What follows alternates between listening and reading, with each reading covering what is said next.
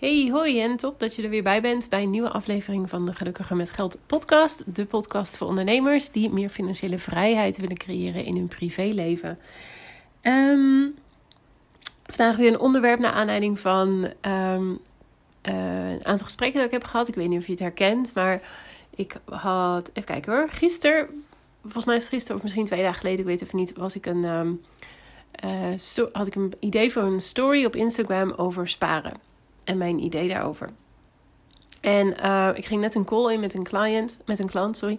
Dus ik had één uh, story geplaatst. Ik dacht, nou, ik doe even een, een snelle poll. En dan, uh, toen had ik een, een, een, een call met mijn klant. En toen had ik daarna, meteen daarna nog een kennismakingsgesprek. Ik dacht, nou, dan maak ik die story, die maak ik straks na, da, daarna wel af. Zeg maar, na die twee calls. En het, nou ja, toeval of misschien juist niet toeval had dat in allebei die gesprekken het ook weer, ja, precies het onderwerp wat ik in mijn hoofd had, kwam ook weer uh, ter sprake natuurlijk. Misschien herken je dat ook wel. Mm, dat je, ja, dat er zo'n thema door een dag heen loopt. Dus um, ik kreeg ook best wel heel veel reacties op die, op die story. Dus ik dacht, nou, volgens mij is dit ook wel weer een goed onderwerp voor een podcast. Dus vandaar. Um, ja, en eigenlijk een beetje een. Um, provocerende titel natuurlijk. Sparen voor later, doe het niet. En ik zal je ook meteen uitleggen waarom. Of ik ga het je uitleggen in vier, om vier redenen. Ik heb maar liefst vier redenen waarom, ik, uh, waarom de titel van deze podcast zo heet. En waarom ik denk dat je vooral niet moet sparen uh, voor later. Nou, het is natuurlijk zoals altijd een beetje genuanceerder dan dat. Maar ik wil toch graag um, die vier punten met je delen eigenlijk. Dus um, daar gaat hij dan. Nou, Punt nummer 1. Of wat is nou eigenlijk het verhaal? Sparen voor later. Uh, wat bedoel ik daarmee? Um, tijdens uh, bijvoorbeeld een, als ik een kennismaking heb met iemand, uh, met een ondernemer die geïnteresseerd is om meer financiële structuur te krijgen, om inzicht te krijgen in hun geldzaken, om financiële vrijheid te implementeren, om meer zekerheid te krijgen wat betreft hun financiën, nou, al dat soort redenen. Een van de dingen die ik dan altijd graag wil weten is natuurlijk hoe regel je of hoe staat het met je spaargeld? Wat doe je? Uh, zet je maandelijks geld opzij? Um, zou je graag geld opzij willen zetten, maar lukt het niet helemaal? Of ook een heel veel voorkomende is de optie: ik zet wel geld opzij elke maand, maar meestal haal ik voor het einde van de maand ook wel weer geld van die spaarrekening af. En soms dan ook meteen het hele bedrag. Um, nou, ik wil daar natuurlijk meer over weten, om zo ook een beetje een idee te krijgen van ja, hoe, um, hoe regel je je financiën, maar ook um, hoe regel je je toekomst. En je toekomst kan natuurlijk van alles zijn. Uh, dat kan, dat kan uh, de heel verre toekomst zijn. Hè? Dus laten we even zeggen als je met pensioen gaat, bij wijze van spreken. Maar dat kan ook iets anders zijn. Dat kan ook een, een droom zijn of een doel waar je naartoe werkt.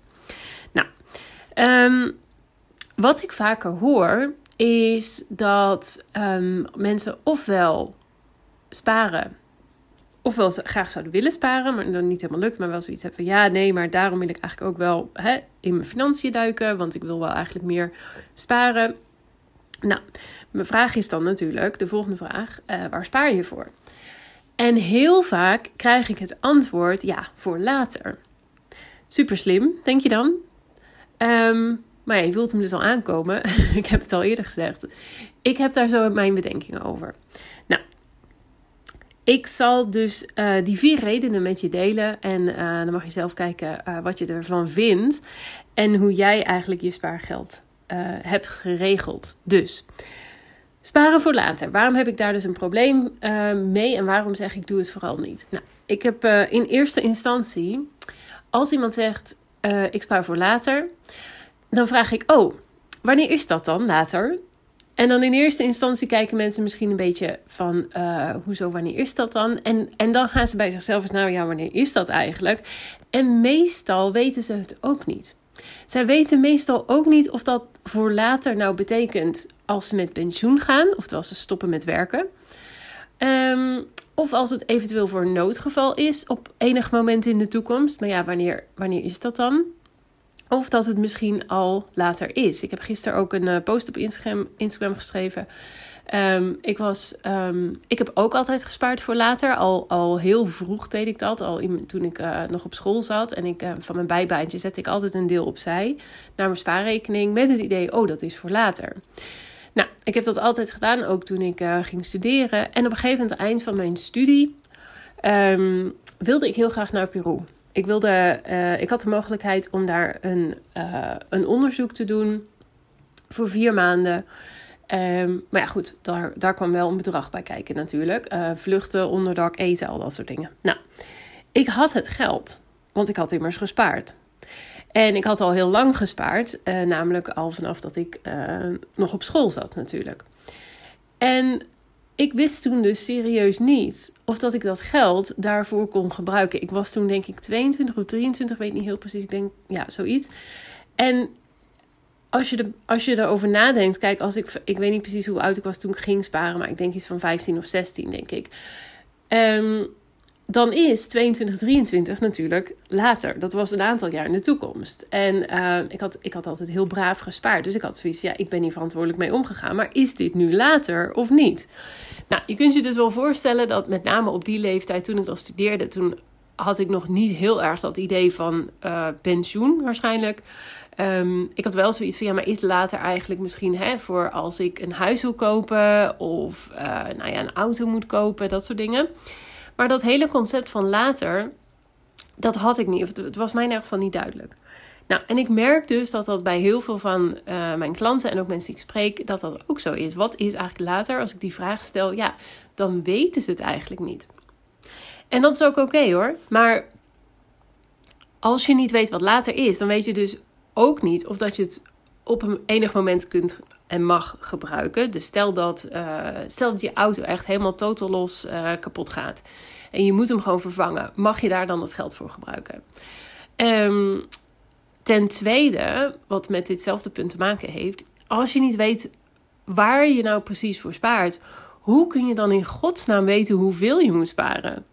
Dus als je antwoord is van ja, ik spaar voor later, terwijl je niet duidelijk hebt wat later is, dan weet ik niet hoe je dat doel gaat bereiken. Het is natuurlijk een doel dat te vaag is. En ook, ja, hoe weet jij nou dat die 100 euro of die 200 euro of die 400 euro voor mijn part, dat dat genoeg is voor later? Dus, um, dus dat is het eerste punt eigenlijk waar ik, um, ja, wat ik niet zo handig vind aan een spaardoel later. Uh, het feit dat je niet duidelijk dan hebt wat is later. En ten tweede dat je dus niet weet hoeveel geld je daar precies voor nodig hebt. Nou, um, misschien heb je zoiets als je dit hoort van ja Inge, dat is helemaal niet op mij van toepassing. Want voor mij is later wel echt uh, mijn pensioen. Nou, dan vind ik dat echt helemaal geweldig. Dan heb ik meteen het volgende probleem voor je. Dit is, dit is dus punt nummer twee. Um, en dat is natuurlijk dat als je spaart voor later. En ik denk dat, dat je dit waarschijnlijk ook wel weet. Maar ik zeg hem toch maar. Ook al is het misschien een open deur. Maar sparen levert dus helemaal niets op. Met name op de lange termijn is sparen dus ontzettend. Um, hoe zeg ik dit? Niet handig. Laten we het daarop houden. Um, vanwege de inflatie.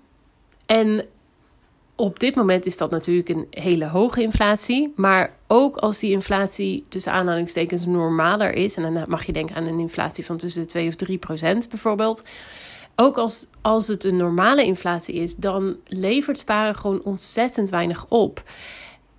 En dat niet alleen. Het levert, het levert eigenlijk niks op, want er zit op dit moment ook heel weinig rente op. Het verliest, het, het daalt in waarde.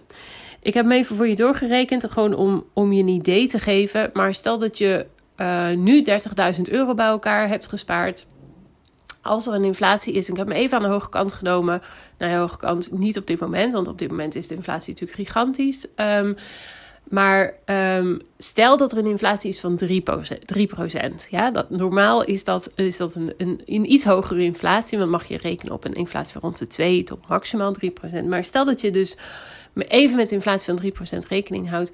Dan is die 30.000 euro over uh, eh, 30 jaar. Die is dan nog maar 12 1000 euro waard.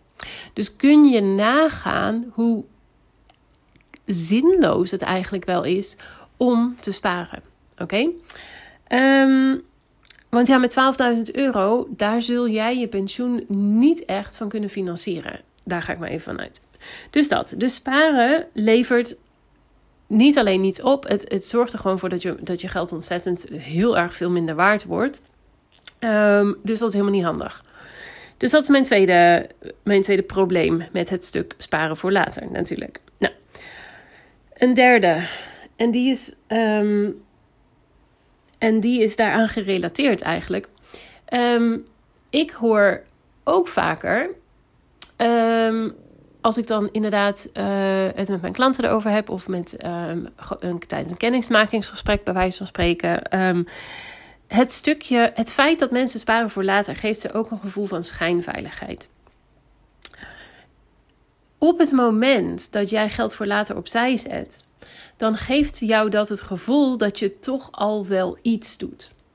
En ook al weet je dat er misschien wel andere opties zijn om bijvoorbeeld je pensioen te regelen, ja, mag je denken aan um, misschien een pensioenfonds of beleggen of investeren in crypto's. Nou, er zijn natuurlijk verschillende opties.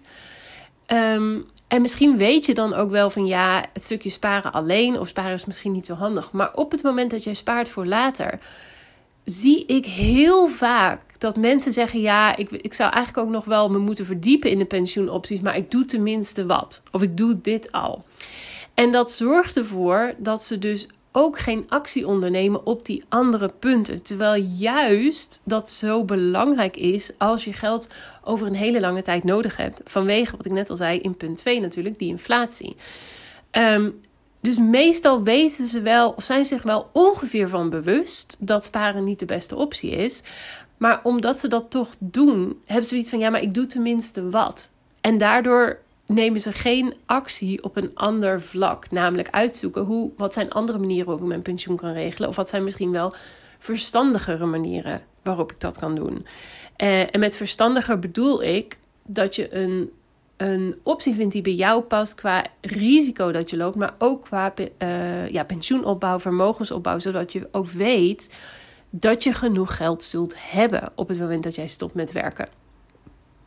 Um, dus soms is het zo, het feit dat je, dat je wel al iets doet, namelijk hè, maandelijks geld opzij zetten, kan soms zelfs erger, is niet het juiste woord, maar kan je soms zelfs meer tegenhouden dan wanneer je niets doet. Omdat op het moment dat jij niets doet en je er toch een paar keer je van bewust wordt van, oh, ik zou eigenlijk toch eens een keer naar mijn pensioen moeten kijken, dan is de kans groter dat je wel actie onderneemt. Omdat je denkt, ja, maar ik heb ook helemaal niks. Terwijl als je denkt, ik zou eigenlijk naar mijn pensioen moeten kijken, ja, maar ik zet in elk geval geld opzij, dan is dat bijna een wederom tussen aanhalingstekens gevaarlijkere situatie. Ik hoop dat je een beetje voelt. Ik weet niet of ik hem heel duidelijk uitleg, maar ik denk dat je hem wel um, kunt volgen ongeveer. Nou, en dan nog een vierde punt. En deze vind ik ook mega belangrijk. En deze noem ik wel als laatste. Maar voor mij is deze misschien wel een van de belangrijkste redenen eigenlijk. Niet dat je pensioenregelen niet ontiegelijk belangrijk is. Met name als werkgever. Sorry, als... Ehm, hoe heet het? Als ondernemer. Maar... Ehm, pensioen, en dit zeg ik ook altijd tegen um, mijn klanten. Pensioen is ook heel erg saai. En dat is oké. Kijk, van pensioen word ik ook niet. Uh, ik ook niet warm. Als ik mijn pensioen heb, in maandelijk schrijf ik een vast bedrag over naar verschillende dingen om mijn pensioen te regelen. Op het moment dat ik dat zie, denk ik ook niet: yes, ik heb weer een stukje, hè, een, een weekje extra van mijn pensioen, wat ik zo meteen kan betalen.